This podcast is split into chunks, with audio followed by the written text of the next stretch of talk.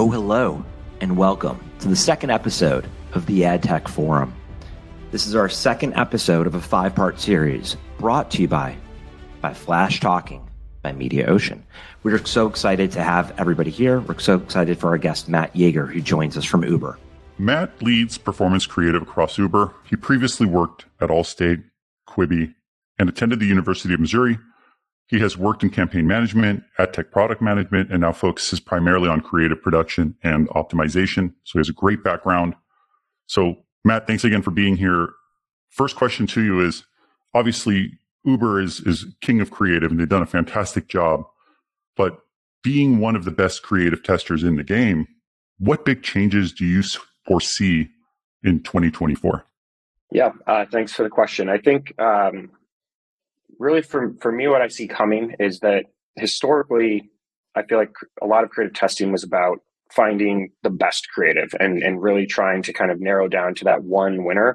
Um, and over the last couple of years really it's been shifting this way but i think i especially see it going you know more and more in this direction is that it's more about your kind of basket of creative and, and having um, a good mix of, of different assets. It will require um, different ad types like static video. And then even within those um, you know different styles of, of video and static um, whether that be illustration or, or more real photography or if it's showing your products versus showing use cases um, all sorts of different messages and, and and creative types.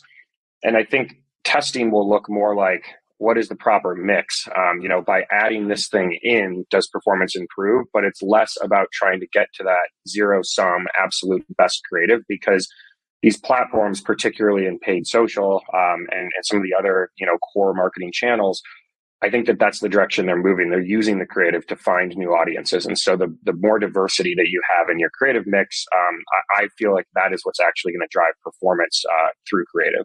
Awesome. You mentioned obviously the the elements of of creative and, and what you look for.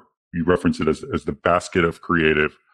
But when we talk about the elements of creative in particular, what type of performance metrics are you looking for and what kind of impact do you typically want to see? Yeah, I think it's a great question and it's, it's sometimes it's an art, sometimes it's a science. I think for for me, um, it's it's this balance of like you can get a lot of really good creative insights observationally i think um, you can just kind of launch more creative and and kind of see how these various platforms google facebook tiktok etc respond which ones kind of scale up, which ones rise to the top. Um, it's not perfect measurement, um, but I do think it allows for very quick measurement. And I think you have to be careful not to set up very complex structured tests on relatively minor changes to creative because um, a lot of those learnings are fleeting, uh, at least you know in my view, and and that might not be something that is is super valuable long term. And so I think that you're you're able to look at metrics just like basically scale, spend. Like, did this asset rise up in kind of that mix of creative? Did it have better conversion rates? Did it have better engagement rates, click rates? Um, and, and was it driving conversions? Um, I think you can learn a lot that way. Um, if it's a more structural change, like what's the right number of assets for us to have, or um, really turning in a totally different direction, that might actually justify more of an A/B test or even a you know a lift test um, for incrementality. Um, and again, I, I don't even, I don't know that I have the perfect answer of exactly when you should and shouldn't do that. But I do think you have to kind of sometimes just rely on some of those platform metrics to get a pretty good gut gauge on if something is working or not, if that makes sense. No, it does. And I think that's really insightful. And you, and you talk about when A B testing is required and when it's not. But, you know, Uber is obviously a powerhouse in the industry and, and you guys have fantastic marketing initiatives to see the type of growth you've seen over the, the, the years that you've been around. But how much of a role does creative optimization play in your, your marketing strategy? Yeah, I have to say that um, I think you're starting to maybe see this more often than than maybe before, but I have great leadership that has invested in this. We have a team that I lead that this is all we do um, is is basically make new creative, learn what's working, whether it's observationally in a more formal split or, or lift study, um, and learn the things that seem to be moving the needle um, in these various platforms. I think the platforms themselves also are talking more and more about this. If you talk to Facebook or you know YouTube, any of these platforms, they're they're consistently saying that one of, if not the biggest lever for performance improvement is creative. Um, and I think it's because their platforms have gotten so advanced at doing a lot of the targeting and a lot of the the various things that maybe we used to test a lot in performance marketing a few years ago, they kind of have a pretty automated and, and really good way of doing that um, and taking some of that work off the plate of the performance marketer. Um, and so therefore the, the kind of remaining piece is this. Um, and so not to say it's the only thing or the most important thing, but I do think that um, it's it's a pretty big part of how we think about performance marketing. And I think more and more companies are, are doing that. Um, because you really can see pretty pretty big returns from from making better creative um, and creative that is driving more conversions you can see as big an impact from that as you can from you know major changes to to audience or conversion windows whatever else you might be testing matt love how you just brought up audience and and also different platforms like youtube and like facebook where you can do a bunch of different kinds of multivariate a B testing and, and get a sense of what's working, what's not working, where there's autom- automation, but also you're testing and your teams are testing. When you think about what you're doing at Uber, how do data and personalization play a role in creative? Yeah, it it definitely plays a role in a few ways. I think um, there there are definitely ways that these platforms are starting to empower marketers and, and particularly creative folks to be super personalized with with ads. Um, you can dynamically pull in elements about maybe referencing a user's location, or in some cases, even like basically calling out the person's name. I mean, I think there there are some things that can do that. I haven't done as much experimenting with kind of that far extreme of what is possible, probably, um, but I think it kind of varies by the business and stuff. But I think at the very least, what I have seen um, is that pulling in catalogs and being able to show relevant um, products or relevant information based on where a user is or some other characteristic about that user it's an important part of the mix. I think going back to kind of my first answer i don't think you can necessarily only do those things. Like i think you also need to go out and make you know very user kind of generated organic feeling video and you need to do some of those things too. And that is a little harder to do in an in a automated and, and personalized way.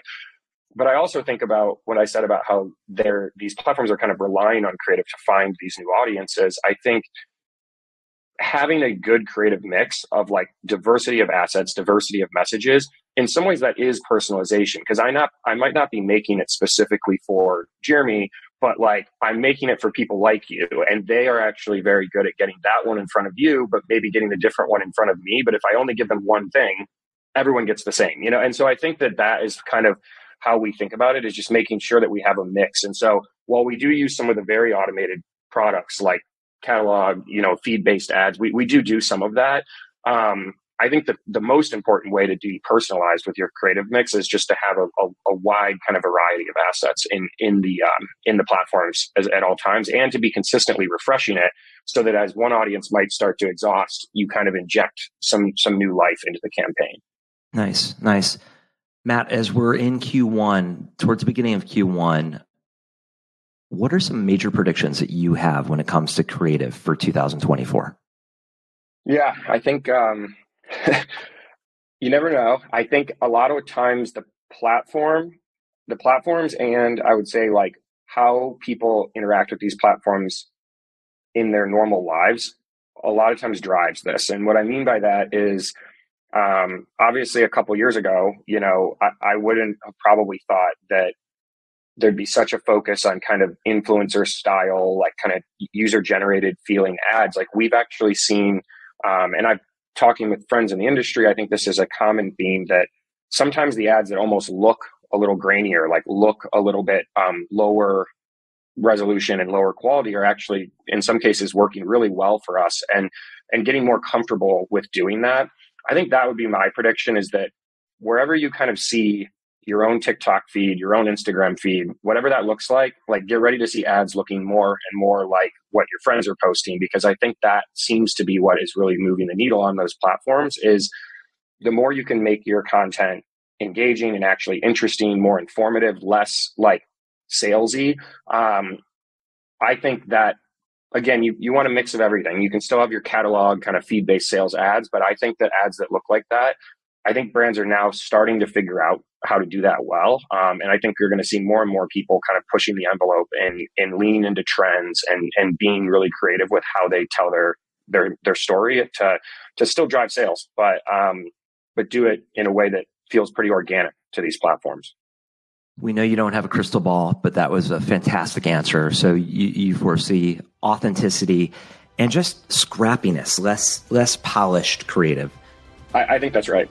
Yeah, this was this was so good. We really appreciate you being here. Thank you for uh, being one of our guests for the Ad Tech Forum. We genuinely want to thank our sponsors, Flashtalking by Mediaocean, for putting together this fantastic con- concept of creative Matt, thank you. Uh, we look forward to seeing everybody next week. On behalf of ATG and myself, Jeremy Bloom, thanks, Matt. Thanks, everybody, for watching. Take care. Thank you.